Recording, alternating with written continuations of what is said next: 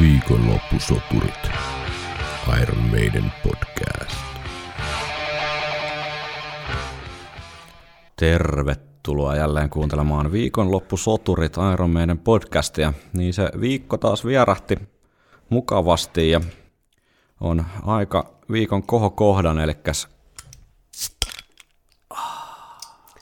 Created by Iron Maiden, Trooper Trooperi. IPA. Tuossa on sullekin avaaja, niin ei Kiitos. tarvi olla kuivin sui.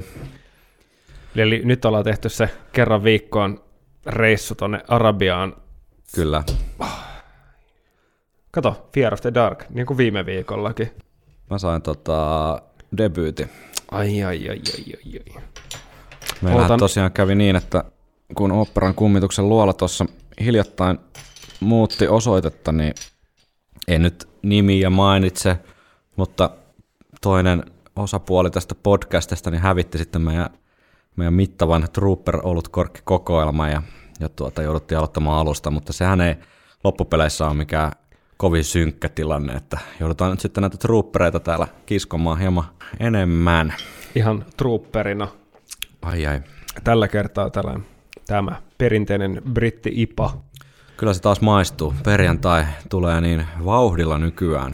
Kyllä, Tulevaisuuteen hieman pieni katsaus tässä välissä, eli kunhan tämä homma on paketissa, niin keskustellaan vähän Iron Maidenin live-julkaisuista sekä meidän omista suosikeista, että sitten mielellään kuultaisiin myös teidän suosikkeja, eli laittakaa tulemaan semmoisia omia live-suosikkeja ja kaikkea Iron Maidenin ja live-keikkoihin liittyvää materiaalia, niin voidaan niitä sitten lueskella täällä ääneen. On mukava kuulla joidenkin muidenkin fiiliksiä kuin vain meidän. Ja, ja tuota ajateltiin, että tehdään sitten tämmöinen minun ja Henkan äh, unelmien settilista kuvitteelliselle viimeiselle Iron Maidenin keikalle. Ja kyllä ja mehän ei saada nähdä, nähdä niitä toisiltamme ennen kuin ei, julkistetaan. ei. Mulla on se itse asiassa valmiina. Ootko sä edes aloittanut? Hemmetti. Mä, kuul, mä kuulin tästä vasta viime viikolla. Joo, mulle se, syn, se syntyi viides minuutissa. Homma on purkis. Palaamme No. siihen myöhemmin. Mahtavaa. Viikonloppusoturit. No Prayer for the Dying, Iron Maidenin vuonna 90 ilmestynyt studioalbumi on tässä nyt ollut teemanamme ja aloitimme sieltä levyn, levyn äh, taustoituksesta, levyn äänityksen edeltäneistä tapahtumista ja olemme päässeet melkein levyn A-puolen nyt sitten tässä ää, kuudennessa No Prayer for the Dying jaksossa läpi ja jatketaan yhdestä levyn yhdestä ehkä omasta mielestäni parhaimmista biiseistä, eli Fates Warning, Mary Harris kappale. Joo, Murray taas siellä mukana tekemässä ja tässä on järjetön kolmen biisin r- niin kuin tämmönen, mikä tää on, rykäelämä. Kyllä, tässä on aika kova putki, kun miettii tuota No Prayer for the Dying kappale ja sitten Public Enemy Number One ja siitä, siihen perään sitten vielä Fates Warning, niin kyllä kelpaa. Joo, ja mä eilen vielä kuuntelin varuiksi alle levyn ja hemmetti soikoon. Siis näiden kolmen biisin aikana tuli mieleen just, että miten kuka voi sanoa tästä levystä mitään pahaa sinänsä. Ja tota, tuntuu, että on löytänyt bändin vähän niin kuin tämän analyysin myötä tietyllä tapaa uuden kulman siitä Mm. orkesterista ja ei siinä mitään väärää ole. No kyllä sille huonoksi haukkumisella löytyy vielä ehkä jopa tämän jakson aikana perusteita, mutta pysytään vielä positiivisessa nousujohteisessa tunnelmassa. Ja Kyllä, ja, ja sitten sen verran vielä tavallaan täh- tähän asti jo mainituista, eli, eli nythän kuitenkin on tämä Seven Sonin, Seven Son of the Seven Son-levyn huipun jälkeinen, ehkä näin niin kuin retrospektiivinen ajateltuna, ehkä tietynlainen, krapula ehkä väärä sana, mutta semmoinen kuitenkin, että ollaan oltu niin korkealla, mm, ja tota, siitä huipusta tai siitä jäävuoren huipusta on ehkä niitä jäähileitä vielä tällä levylläkin kuultavissa, ja viittaan siis tietenkin näihin aikaisemmissa jaksossa mainittuihin pieniin yhtäläisyyksiin Seven Sunin materiaalin kanssa, ja tässä jaksossa varmaan niitä tulee vielä vähän enemmänkin. Kyllä, kyllä tämä sinun teoriasi siitä, että itse asiassa sen sijaan, että No Pray for the Dying olisi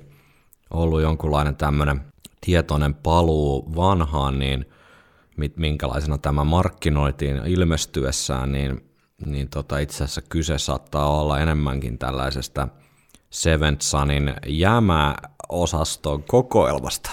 Joo, ja siis just vähän niin kuin karri, karrikoiden No, ehkä erittäin, just näin, erittäin karikoiden, mutta Joo, mutta mut viitaten siihen, mitä Steve sanoi, mitä me kerrottiin, olisiko sulla ekassa vai tokassa No Prayerin jaksossa, kun mainittiin, että Stevellä oli hyvä fiilis ja meistä on tullut näköjään sinuttelijoita, tai musta on tullut Steve, ei siis Steve. Steve Harris, mutta Steve, joo, eli Steve, kavereiden kesken. kyllä.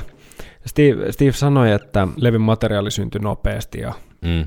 tälleen, niin tähän pohjaten mun teoria on rakennettu. Eli, eli sen takia tämä materiaali olisi syntynyt niin nopeasti, että siellä oli jo niitä ideoita. Vähintään alitajunnassa muhimassa. Niin, vähintään alitajunnassa. Ja tota, sitten se voi olla myös, että on ollut ihan konkreettisia ideoita ja niistä haluttiin tehdä sitten vähän niin kuin variantteja levylle. Että haluttiin käyttää ne, mutta tehdä pieniä muutoksia ja en tiedä. Mm.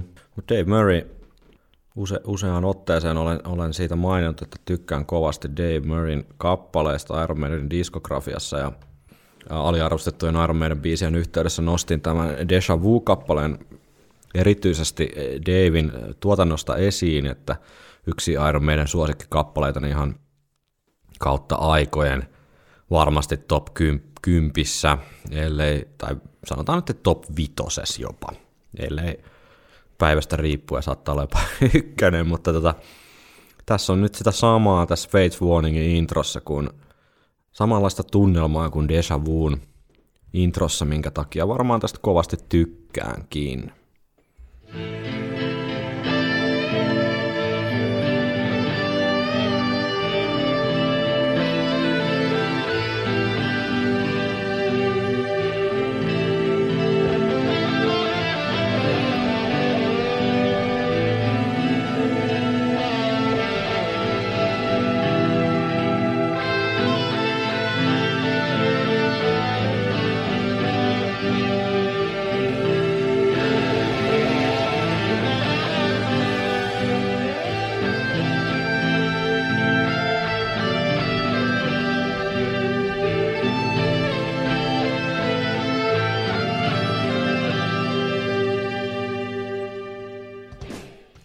Pitkähkö tuommoinen Dave Murray bluesi, bluesihtava äh, Dave Murray melodia maalailu. Erittäin hieno, hieno kaikusoundi tuossa kitarassa. Tulee vahvasti kyllä itse asiassa Somewhere Time soundit jopa hieman sieltä mieleen. Joo, siellä on niitä syniä Mm. myöskin ja tosi just ilmava ja hieno atmosfääri tässä. Mm. Ehkä jopa vielä vähän sinne tavallaan, vähän siihen kansitaiteen sille niin kuin hautausmaa tämmöiselle jonkinlaiselle hämyiselle, usvaiselle hautausmaalle Mm, ehkä. mahdollisesti. Niin, se on se, se aamu-usva, joka sieltä Edin haudan takaa nousee. Hieno. Mä- Tosi hieno intro, tykkään erittäin paljon ja siitä itse asiassa lähtee niin kuin tosi kova, kova riffi. Tämän ää, Fates Warning kappaleen teemariffi periaatteessa lainausmerkeissä. Tämä on tämmöinen mun termi, mä en tiedä miten paljon tämä hiertää sun kalsareissa, kun mä käytän tämmöisiä teemariffityyppisiä sanoja täällä lähetyksessä, mutta vielä oot täällä ollut mun seurana, niin ilmeisesti ei niin pahasti. Mun mielestä on ihan, ihan validi, koska toihan on tämän biisin teema. Sehän tulee tosiaan siellä kertsissä. Aivan. Sama, sama riffi, joten se teema on mun mielestä erittäin hyvä, hyvin sanottu, koska se on useasti toistuva ja vielä eri osassakin toistuva, mutta Kyllä, tämä on siis kertosäkeen tausta, tai siis kertosäkeessä on sama riffi, mutta tässä se vaan lähtee ilman lauluja.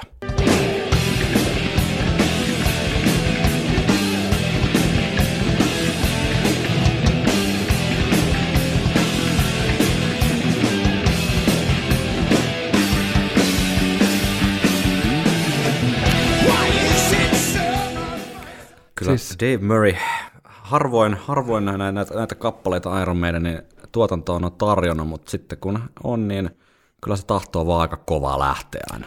jep, ja Juman kautta toi basso tossa. Oh, siis, to, oh, mä en tiedä, tiukka. ihan super tiukka, ja siis tällä levyllä muutenkin, mä ehkä maininnut aikaisemminkin, mutta tällä levyllä muutenkin basso on niin ihan vähintään samalla tasolla kuin esimerkiksi edellisellä levyllä. Se on muuten hyvä pointti. Se on hyvä pointti, että line tällä levyllä, niin tää, ehkä se johtuu siitä, että täällä ei ole semmoista yksittäistä niin kuin The Clairvoyant tyyppistä, jotenkin semmoista tosi ikonista basso linea, minkä Steve soittaisi yksin, tai silleen, Niin että et, et, No Prayerista ei tule mieleen ehkä ekana mm. Steve Harris bassokuviot, mutta läpi levyn niin erittäin järeitä tekemistä. Todellakin hienosti niin leikkaa, leikkaa läpi tuolta ja tavallaan niin kuin Iron Manissa yleensäkin taika on semmoinen, että jos toi bassolinja, jos ton soittaisi pelkästään perusäänellä, mm. silleen, että se voisi olla siellä vaan sitä yhtä ääntä, kun toi riffikin on vähän tommonen niin kuin paikallaan junnaava, mm. niin se veisi tavallaan kaiken, mikä tästä, tästä taijasta tavallaan pois. Mm. Kyllä, Steve Harris on aikamoinen seppä ja tuota, en mä tiedä, viime jaksossa ei vielä paljastettu, että mikä meidän tuleva tiekartta tässä on, mutta kunhan tämä No Prayer for the Dying-osio saadaan purkkiin, niin sen jälkeen keskitytään parin jakson verran ainakin noihin Armenin live-touhuihin. Ja sen jälkeen sitten on tarkoitus pureutua Steve Harrikseen henkilönä ja hänen historiaansa ja, ja tuota, soittotyyliinsä ja kappale materiaalin kirjoitustyyliin ja ylipäätään tehdä tämmöinen Steve Harris spesiaali. Oliko Kyllä. se ihan okei, okay, että mä paljastin sen tässä? Kyllä se on, se on ihan ok, ja mehän ei tiedetä vielä, että kuinka monta jaksoa tai tuleeko siitä kokonainen kausi niin. mahdollisesti. Ja tota, meillä on kuitenkin tulossa vielä vieraita Joo. tämän myötä. Kyllä, ollaan yksi haastattelu ainakin sovittu, sovittu jo tähän Steve Harris-teemaan liittyen ja oikeinkin tuota, järeä nimi sieltä saatiin taas houkuteltua vieraaksi ja varmasti koitetaan saada vielä hieman muitakin, no en nyt paljasta enempää, mutta muitakin vieraita. Kyllä. Mutta tuossa viittasit tähän tota, no, Seventh Sun meininkiin, niin tässä Fates Warning kappaleen teemariffin tai kertsin riffin ää, lopussa on ehkä joillekin Iron Maiden kuulijoille tutun olevan pieni basso-linja. Joo, ja sitten tuo rumpu, rumpu. rumpufilli myöskin samalla, ja Jep. tavallaan se kokon, se mistä puusta se on veistetty. Kuunnellaanpa tässä nyt sitten tämmöinen 10 sekunnin pätkä, jossa on tämä Fates Warningin teemariffin loppu ja sitten erään toisen armeiden kappaleen pätkä.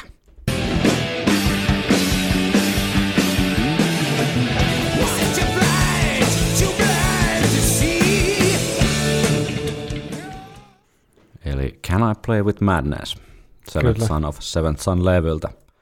Ehkä joo, otti täysin oikeassa, että enemmän se tulee ehkä sieltä rum, rumpu iskujen ajotuksesta se, se tota, assosiaatio, mutta basson menee hieman samalla tavalla, vaikkei samoja nuotteja siellä soita. Jep, jep, menee. Ja tuossa tavallaan sointukulkuhan on sama, mutta se basson linja on eri, mutta periaatteessa voisi teoriassa sanoa, että ne on oikeastaan lähes identtiset, jopa niin kuin sen sointukulun kautta, mutta siis todella lähellä. Eli tämmöinen pieni pieni tuota takaisin heitto sinne edellisen levyn tunnelmiin.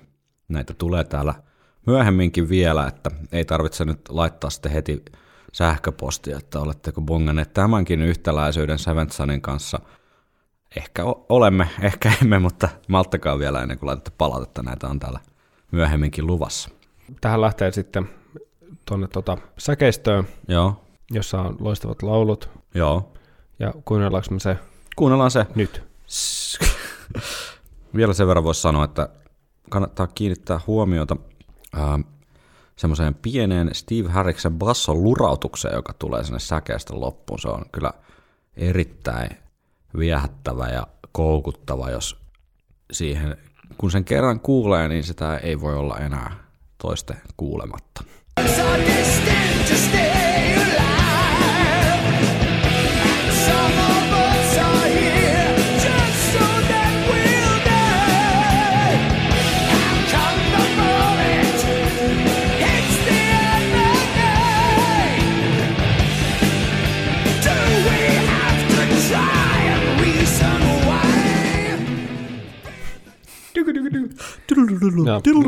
lurautus on just se.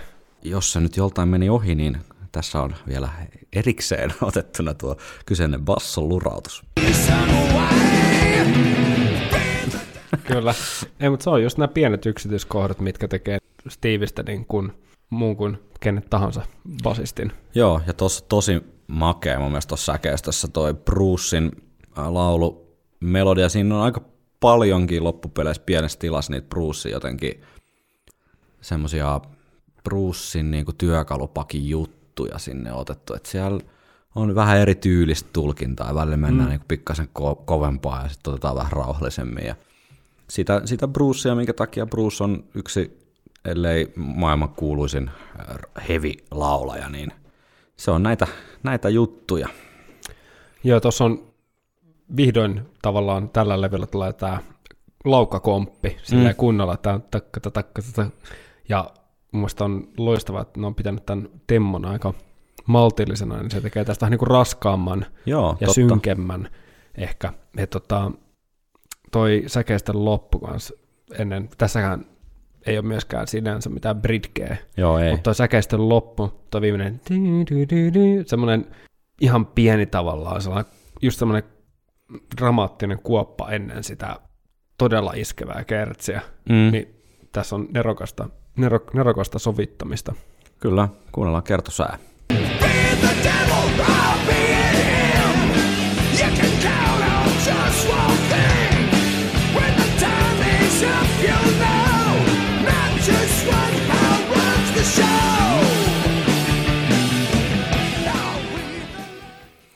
Siinä kertosäke, älyttömän kova. Ja siinä kappaleen niin kuin teemat on kertsissä vahvasti läsnä, eli tässä siis Dave Murrayn sävellys, mutta Steve Harriksen sanat ja hieman niin kuin oikeastaan tosi paljonkin samaa osastoa kuin toi No Pray for the Dying, eli tämmöistä Steve Harriksen eksistentiaalista pohdintaa siitä, että jos No Pray for the Dyingissa kyseltiin hieman sen elämän merkityksen ja tarkoituksen perään, että mitä varten täällä tätä happea kulutellaan ja tennareiden pohjia kulutetaan, niin tässä Fates Warning-biisissä niin on tällainen tuota kohtalon ja, ja tuota elämän ja kuoleman kysymykset läsnä, että ketkä täältä lähtee ja ketkä selviävät seuraavaan päivään ja elämän lanka on hyvin ohut ja se voi ikään kuin milloin tahansa katketa, mm. minkä takia olisi hyvä, hyvä tehdä semmoisia asioita tässä elämässä, mistä nauttii tai mitä kohti haluaisi mennä, että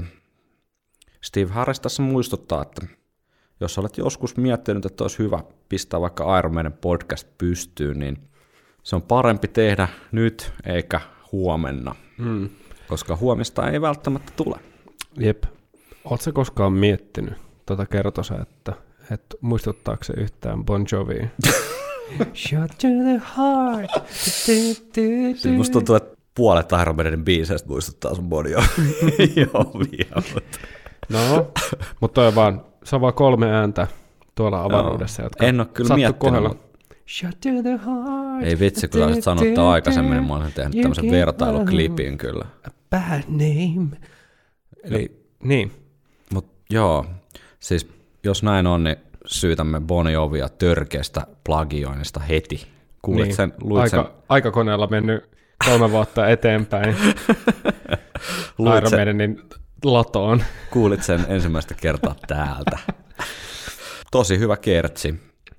Ja tota, siitä lähtee sitten mm, C-osa, väliosa tyyppinen setti.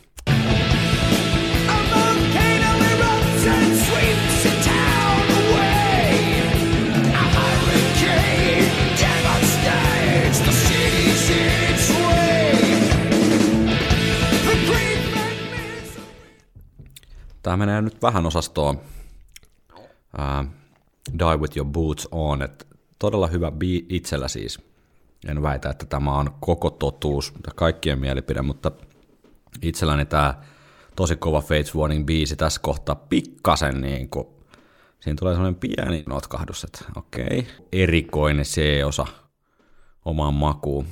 Tuommoinen tosi kepeä, ei mitenkään pilaa biisiä, mutta olisi voinut olla jonkinlainen erilainen sävellys- et sovitusratkaisu tuohon väliin. Joo, mä oon taas eri mieltä tästä. Ja mun mielestä, kun tää on niin lyhyt osa vielä, Mm. niin tosi rohkea, mutta mun mielestä mm, kaikessa draamassa on tosi toimiva. Ja ehkä tässä on jotain Snadi Adrian fiilistä. Totta kai tälle mä näen varmaan ihan jokaisessa äänessä Adrianin soivan vielä tällä, tällä Sä, levyllä. sä näet sen viimeisenä asiana aina, kun sä menet nukkumaan. Niin.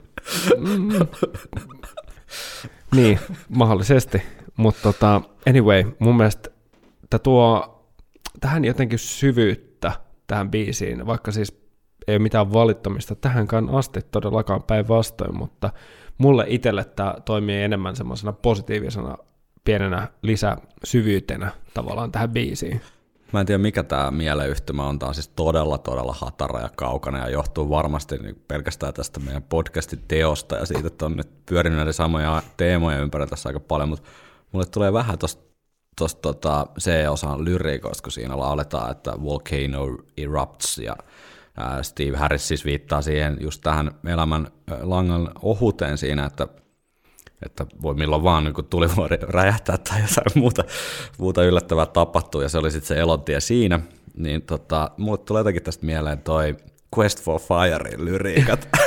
siis jotenkin se sama niin kuin sellainen dinosaurusaja jotenkin teema, että, että Steve Harris on vähän semmoinen, siitä tulee välillä jotain tosi tommosia eri, erikoisia, jopa vähän niin kuin naiveja tai lapsellisia mm. niin kuin kielikuvia sinne. Mä odotin jo, että sä sanoit, että tulee mieleen Tail Gunner.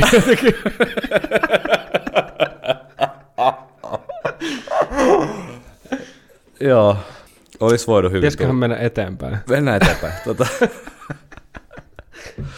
Se osan jälkeen lähtee tosi kova kahden kitaran meidän harmonia.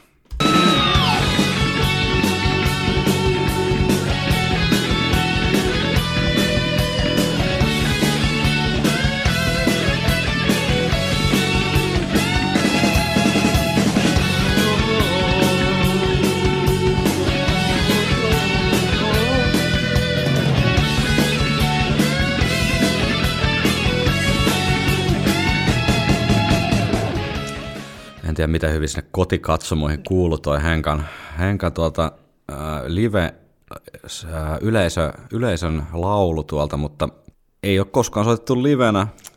Tosi erikoinen juttu, koska toihan olisi ihan täydellinen tuommoinen yhteislaulukohta. No, jep, ja siis oh, tässä vähän niin kuin puhun ovi, ohi mikin, mutta ö, ihan täydellinen. Tuli täydellä impulsiolla. Kaksi trooperia, tai puolitoista trooperia siihen meni, ja va- valtavan lämmin niin kuin, tämmöinen yhteenkuuluvuuden tunne lävisti koko kehon. Ja, Sulla tämmöinen transcendenttialinen kokemus. Kyllä. Iron Maiden universumiin. joo, ja siis tämä olisi voinut tapahtua millä tahansa Iron Maiden keikalla, kun tämä biisi soi, Mm. joten mä ihan ostan ton mielipiteen aivan täysin ja ihan täydellinen yhteislaulu kohta. On, ja siis täydellinen Iron Maiden kitaraharmonia niin kuin suoraan, sieltä, suoraan sieltä Iron Maiden O- O- ABC niin kuin kohdasta C. Kyllä, harm- lersiharmoniat. Siellä, ai, ai, ai, ai, ai. No, sitten vedetään tämä biisi nippuun vielä, tai yhteenveto loppuun, mutta kuunnellaan vielä tässä, tässä tota, tästä tulee tämän kitaraharmonia osuuden jälkeen tällainen pieni breikki, mikä on musta tosi hyvä kanssa. Dave Murraylta hieno, hieno sävellys kaikkinensa, ja tämmöiset pienet breikkijutut siinä toimii vähän niin kuin hengähdystaukona, ja tässä on taas tämä No Pray for the Dyingin tuotannollinen kikka käytössä, eli siellä Davin liidikitara niin vingahtelee siellä oikeasta kanavasta vasempaan ja takaisin, eli siihen kannattaa ehkä kiinnittää huomiota näin niin kuin etukäteisvinkkinä. Todella hyvä, hyvä tällainen pieni hengähdystauko tässä biisissä.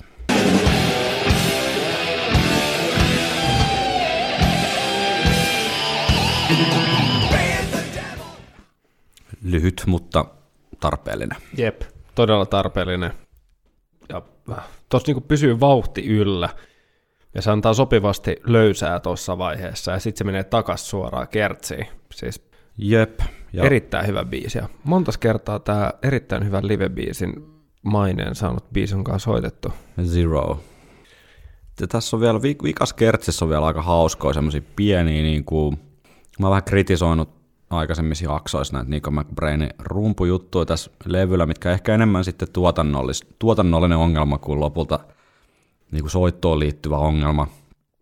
Mutta tässä Fates Warningin vikas kertosäkeessä niin on, on kivoja semmoisia pikku Nico McBrain, oikein semmoisia oppikirjan Nico McBrain rumpu systeemeitä siellä taustalla, että kannattaa niihin kiinnittää huomiota ja tuo, tuo kans kivaa semmoista pientä, pientä niin kuin vaihtelua tähän kappaleeseen.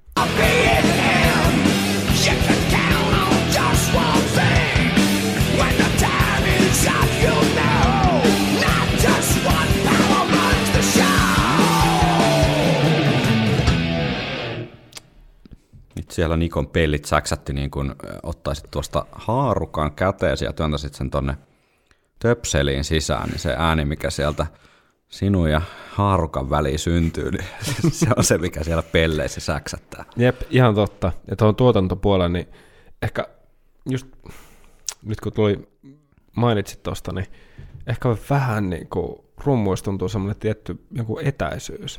Niin. Että onko ne jäänyt vähän niin kuin matalalle tässä miksissä? Tai...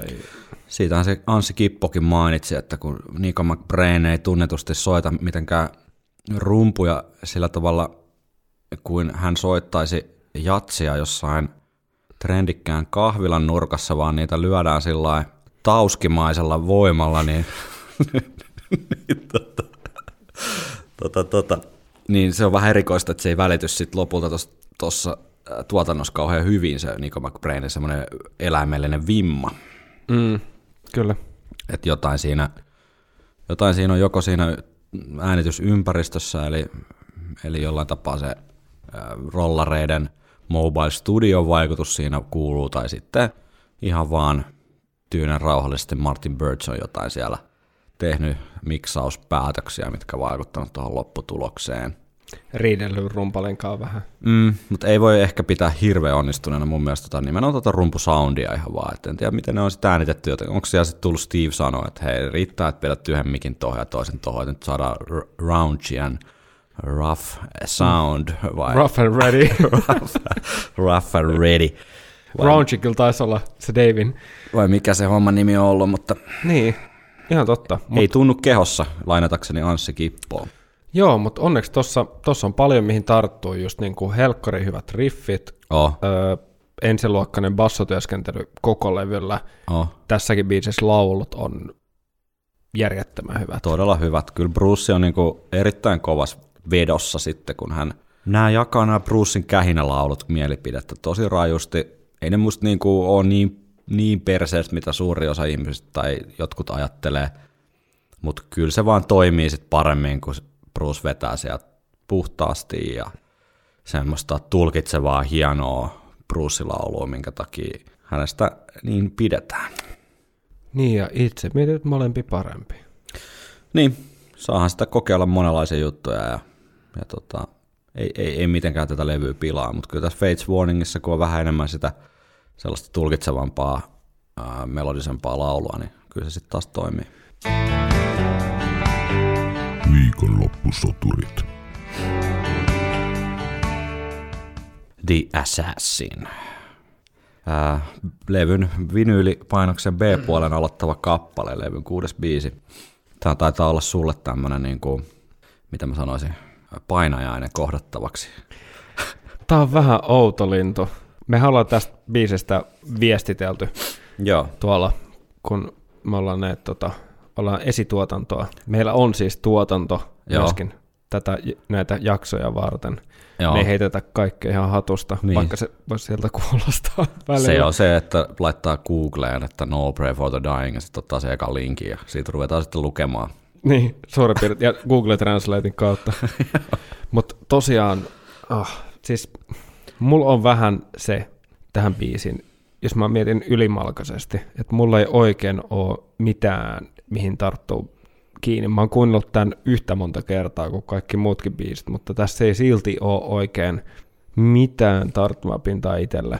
Mun mielestä alkaa hyvin, jatkuu, intro jatkuu hyvin, mutta sitten sen jälkeen joku asia vaan katoaa. Ja mä en tiedä, onko se ollut sitten Steven semmoista, sillä on niin hyvä itsetunto silloin niin puskea sitä kamaa vaan ulos.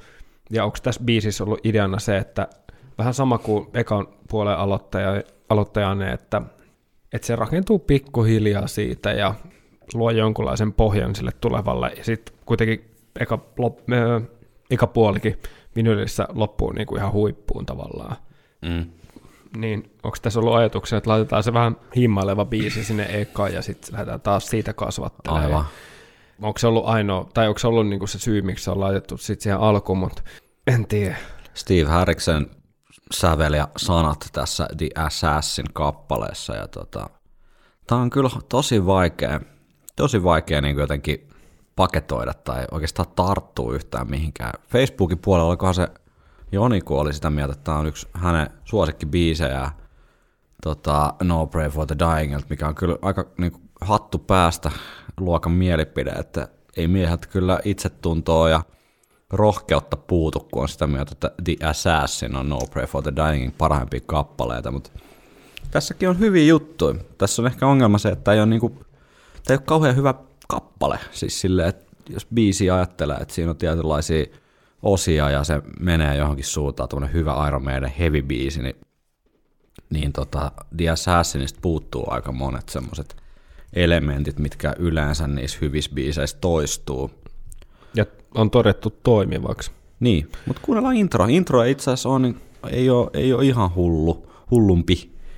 Aika toimiva pieni jännitteinen tunnelma nostattaja.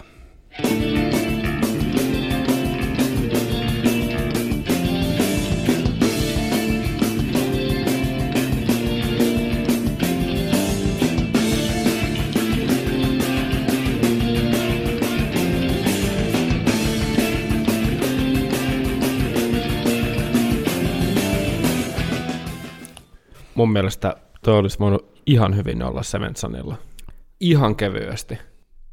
Kyllä mä alan pikkuhiljaa lämmötä tälle sun teorialle tästä niin kuin läheisestä yhtäläisyydestä Seventsaniin. Että, et... Pikkusen enemmän ehkä kaikuu mm. ja joku pädi, synäpädi sinne taustalle. Jo, joku siinä vaan. Ja sen jälkeen just kun me niitä ruodittiin niitä esituotantovaiheita, niin jotenkin kaikki, en mä tiedä. Mä alan miettiä jotain semmoista hirveät illuminaati, mikä tää nyt on. Onko se salalle, kans, salaliittoteoreetikko? Mä, mulla on jonkunlainen salaliittoteoria tämän levyn esituotannon suhteen nykyään näköjään muodostunut mun päässä, ja mä en pääse siitä yli, ja mä pahoittelen kuulijat, jos mä Ei. toistan sitä liikaa, mutta, mutta kun kerran näin vahva assosiaatio, assosiaatio on syntynyt, tavallaan kun se idea on syntynyt, niin mm. sitä ei enää niin, kuin niin hevillä, hevillä niin kuin pysty, pysty tappamaan, mutta tosiaan siis tässä on ihan loistava intro, ja siis se alkaa suoraan heti sellaisella niin kuin Totta. intens- intensiteetillä ja, Mm. ja jatkuu myös mahtavasti. Joo, tässä on tavallaan kaksiosainen intro, että tuossa on yksi eka osa ja sitten se jatkuu tällaisena.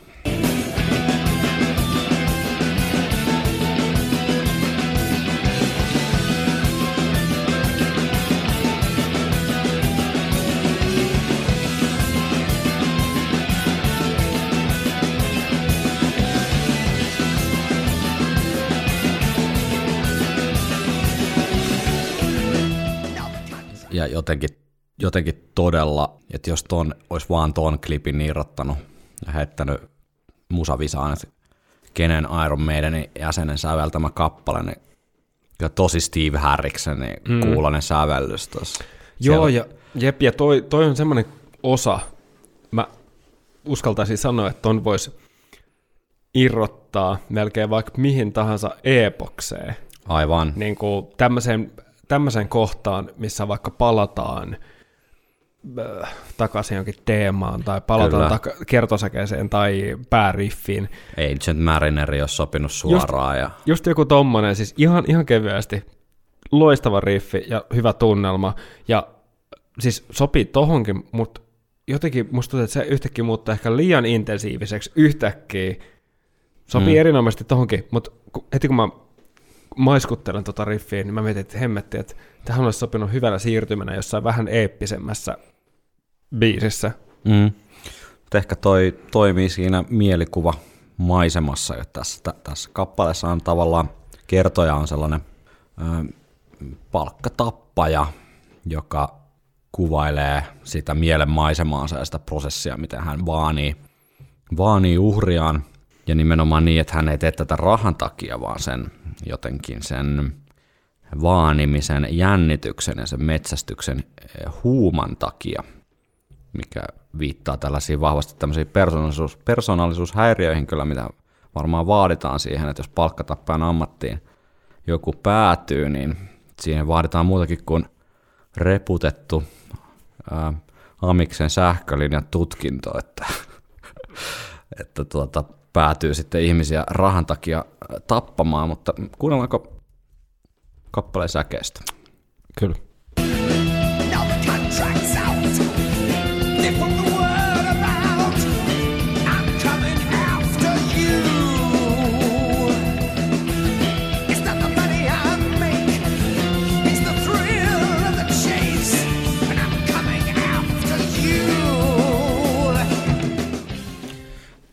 Tässä nyt alkaa nämä kappaleen ongelmat sitten olla aika ilmiselvät, että tämä säkeistö on vaan jotenkin tosi löysän kuulonen.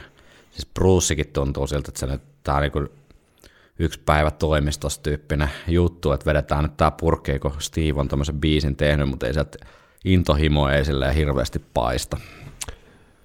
Joo, se on valitettavaa. Tästä taustassakaan ei oikein mitään niin kuin valitettavaa sinänsä. Toi on ihan, ihan mainio, niin kuin tuossa tavallaan paljon potentiaalia kasvattaa, ja sehän kasvaakin, sinne tulee hienot, hienot tota, tuommoiset kitaravastaukset tavallaan mm. sille laululle, mutta onhan sitä introa jo mennyt aika pitkään, ja Niin, sitten toi tavallaan vielä jatkuu tässä, Niin, kun tämä se- säkeistö jatkuu, niin se ei oikein etene. ei.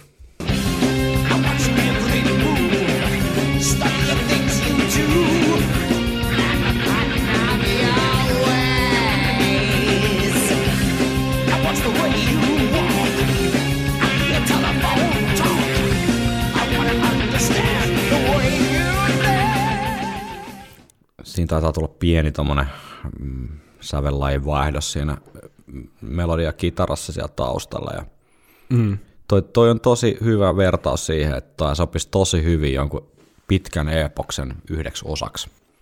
Mutta sitten tämmöisen ää, neliminuuttisen biisin, kun tämä on nyt vienyt jo reilusti kohta puolet tästä kappaleesta, niin, niin tässä kontekstissa vaan vähän semmoinen erikoinen.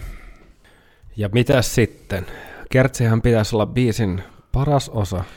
Kyllä, ja jos kertosää on tällainen, niin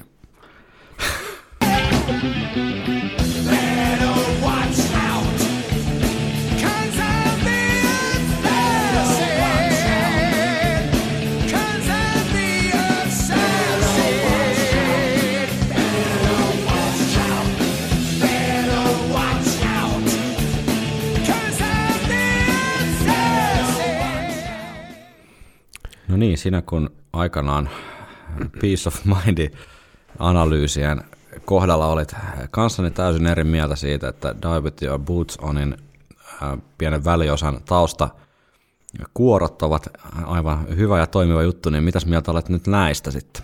No, huomasitko mun oli pakko ottaa rohkaisuryyppy. Ja todellakin siis, mehän ei olla täällä dissaamassa kappaleita, joista, jota me ei välttämättä tajuta.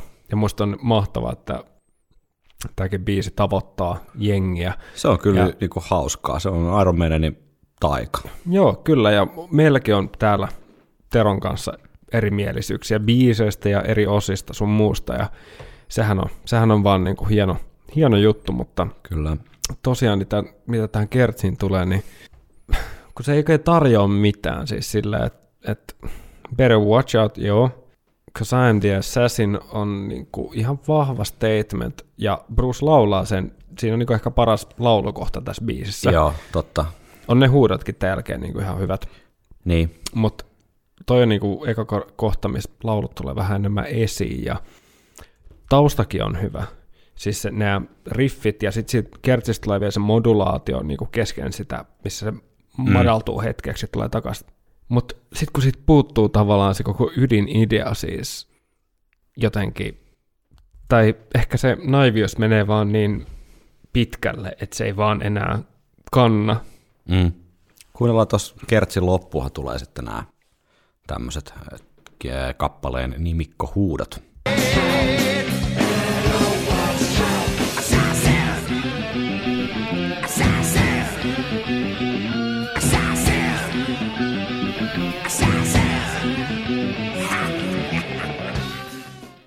Loistavia riffejä, Joo. tosi, tosi hyviä riffejä ja Niin oli. ne, ne tavallaan tuommoiset pienet asiat, vähän niin kuin esimerkiksi tuo intro ja noi jutut, on semmoisia, että kyllä tämän biisin kuuntelee, siis Mm. silleen, että jos sä kuuntelet vaikka niin kuin koko levyn, Mm. niin pystyy kuunnella koko levyn.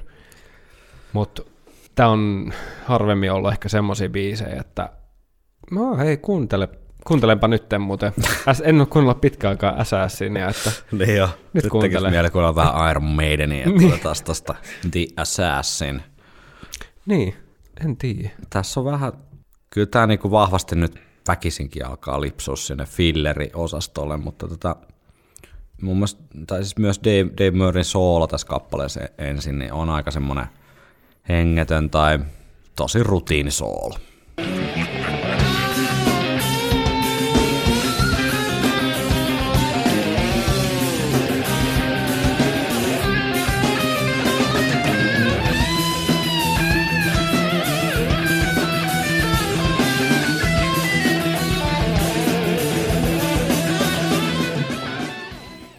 Bassothan siellä vetelee taas tosi tiukkaa lainia niin kuin läpi levyn, että Jep, ja hyvä, hyvä tausta.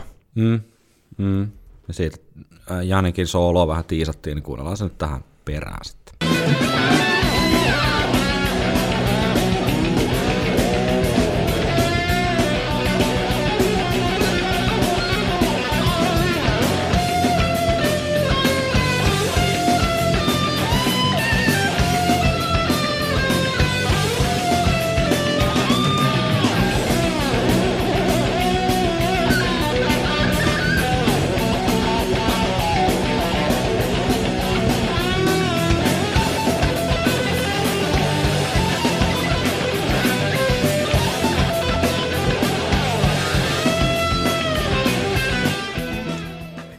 Todella loistava. soolo. Joo, tosi erikoinen. On. Paljon siis ihan tuommoista kitaran mekaniikalla leikkimistä, Jep.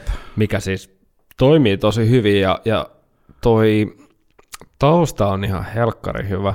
Se voisi olla, se on just sopivan mittainenkin, että se on vähän niin kuin ylipitkä, mm. mutta se antaa tilaa sillä, että ei, ei siinä tarvitse ottaa mitään hirveätä draamaa, draamallista melodiaa tai tämmöistä, vaan että siellä on semmoista nimenomaan vähän kaoottisuutta ja se tausta on ihan sika hyvä. Se voisi olla jostain vähän niin kuin eepoksesta jopa. Jep. Et, tässä ollaan niin kuin menossa siihen, että tässä on niin kuin paljon hyviä paljon hyviä elementtejä siellä täällä. tota, mä tässä samalla lueskelin vaan, lueskelin tota Facebookista Samin kommenttia, kommenttia tästä Janik Kersistä tuli vaan tuosta äkkiä mieleen, ja kaivoin sen tässä saman tien, niin Samilta oli tosi mielenkiintoinen hyvä poiminta tämä, että hän kirjoittaa, jaksoa kuunnellessa olin valmis tulemaan kommentoimaan, kuinka yhden likin ihme se Gers on, mutta Two Minutesin soolojen vertailuklippi avasi silmät kautta korvat uudelleen. Siellähän oli ihan aidosti erilaista sovitusta kuin myöhemmin. Kersin näkemys Adrianin soolosta on toki kuin Mr. Beanin näkemys Whistler- Whistlerin äitimaalauksesta, mutta se nyt ei kai olekaan tämän mielipiteen pointti, luulisin. Eli tota, Janikki on kuitenkin ollut aika, aika monipuolista settiä vetänyt tässä No Prayerin so- sooloissa. Mä mietin, että onko siinä vähän ollut semmoista uuden, uuden kundin niin kuin jotenkin semmoista esittämisen halua, että pystyy tekemään tommosia, just tommosia kitaran mekaanisia juttuja, että käytetään paljon kampeja ja käytetään paljon semmoisia tosi erikoisia juttuja. Se voi hyvin olla, ja, ja en mä tiedä, siis jos kuitenkin Janikko on siinä vaiheessa tehnyt Brucein kanssa hommia, Mm. ja Bruce on äkännyt siltä tavallaan sen, mikä on Janikin juttu. Mm. Ja Mm. mä, en mä, siis voi olla, että sieltä on tullut, tiedätkö, jonkunlaista rohkaisua, että oh, vaan niin kuin, tee, tee just silleen, kun sä tekisit, koska sillähän myöskin mun mielestä aikaisemmin, ää, kun analysoitiin tätä Janekin bändin tuloa, niin sitä nimenomaan haluttiin, että Janek niinku itse mm, tulisi osaksi itsenään sitä bändiä, eikä silleen korvaamaan Adriania silleen, Jep, juuri näin. sillä ö, niin kuin samanlaisena, niin ehkä siinä on just sitä, että sitä on tavallaan korostettukin siinä, ei, emme tiedetä kuinka tietoisella tasolla, mutta musta se on ihan hieno juttu, ja tässä mitä enemmän mekin ollaan niin kuin analysoitu ja kuunneltu, niin kyllä niistä itsekin saa paljon, paljon enemmän irti, ja, ja jos me peilataan tähän tavallaan bändin nykytilanteeseen, tai mitä se on ollut viimeiset 21 vuotta, mm. tai 22 vuotta silloin, kun bändi tavallaan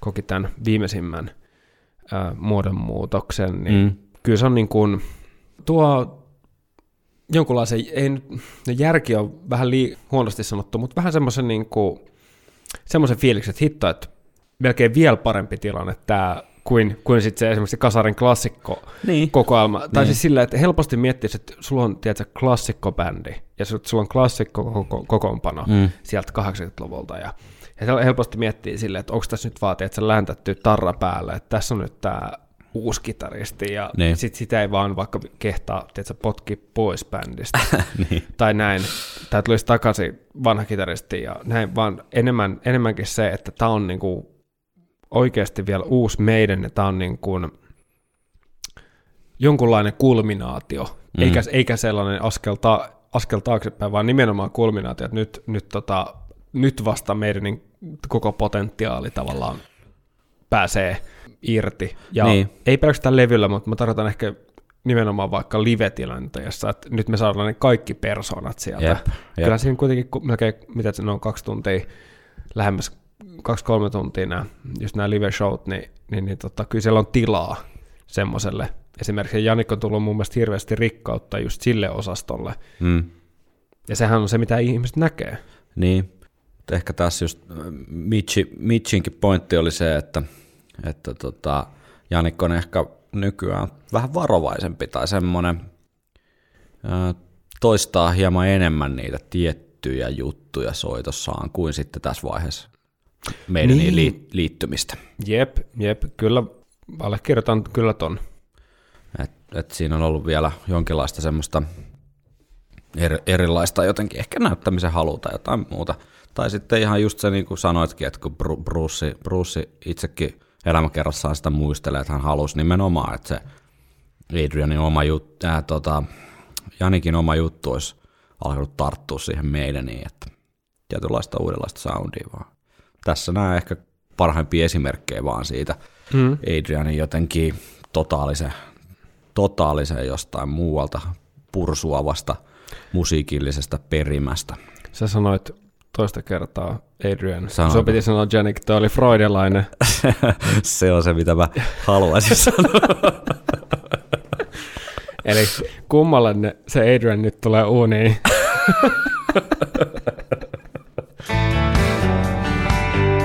Viikonloppusoturit.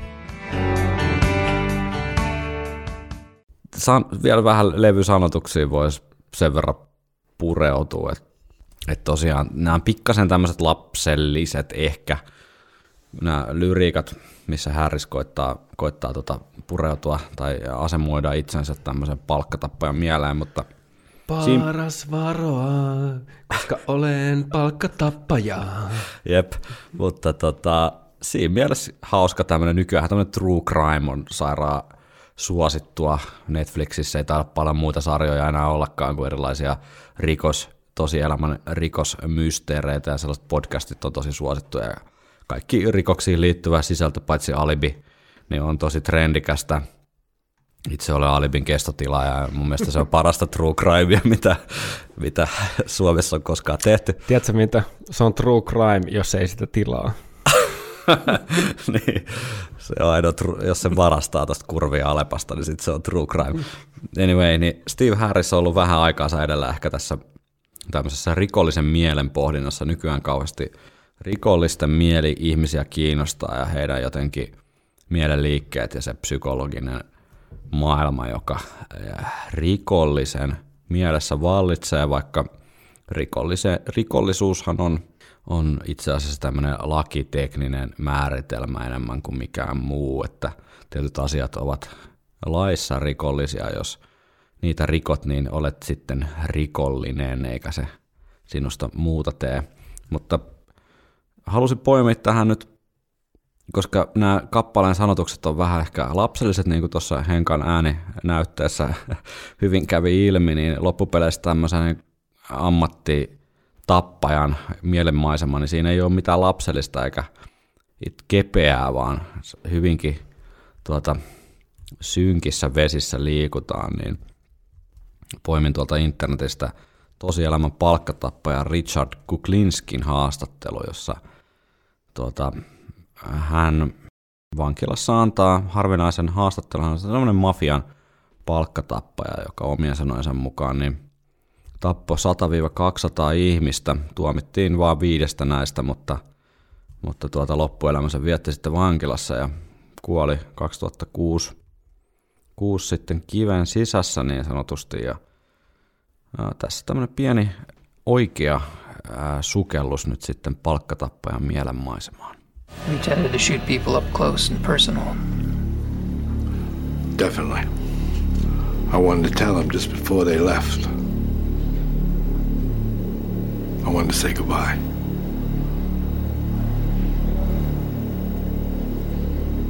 Did you like to look them in the eye? I wanted them looking straight at me.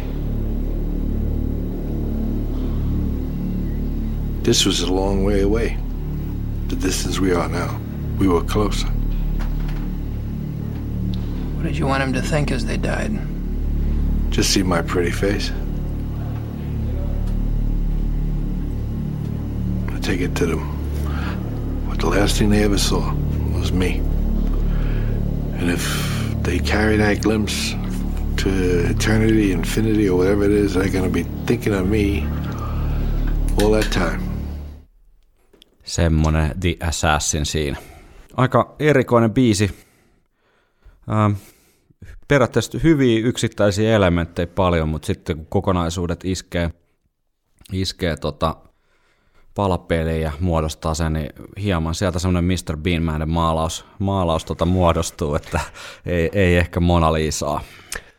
Joo, ja ehkä se suurin, suurin tota, tämmöinen asia, mitä tästä jää tavallaan käteen, on se, että se kertsi, Mm, että et tavallaan huonokin biisin voi pelastaa sillä, jos siinä on niin kuin oikeasti hyvä kertsi, mm. tai sitten hyvän biisin, tai vaikka olisi vähän heikompi kertsi, niin kaikki muu, jos siinä biisissä on niin kuin kohdillaan, mm, niin jaksaa kuunnella sen kertsin yli tavallaan sen biisin, mutta kun sitten tässä intron jälkeen ei oikein ole sinänsä annettavaa, ja sitten se kertsi vähän pannukakkumaisesti lyssähtää, mm. niin en tiedä, mutta et, eihän tämä ole, eihän ole livenä kuitenkaan. Se On, on, on, No Prayer on the Roadin kiertueella.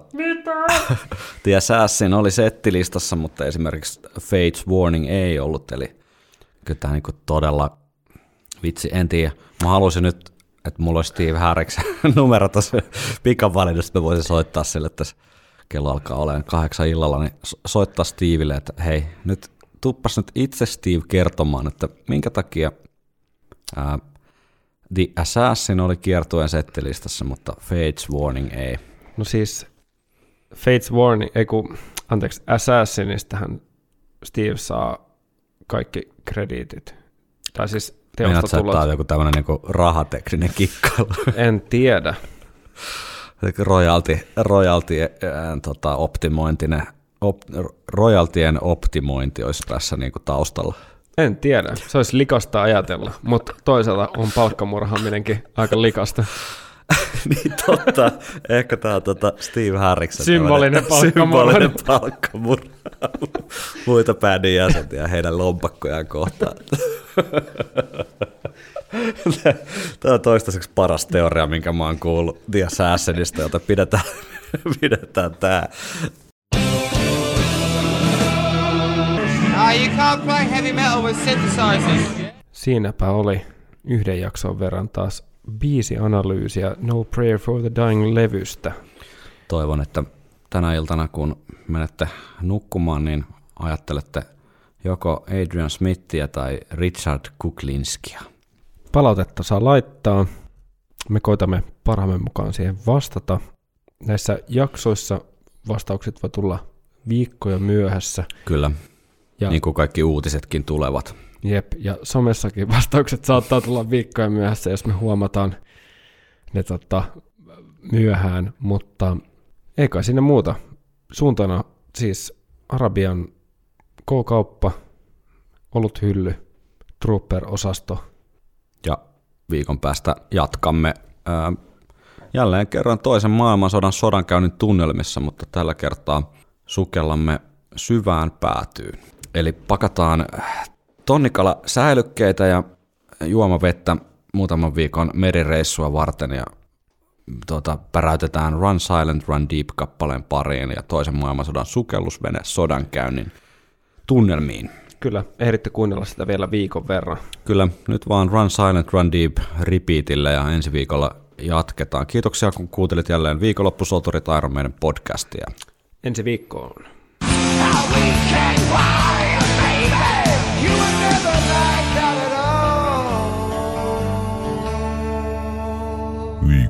Viikonloppusoturit.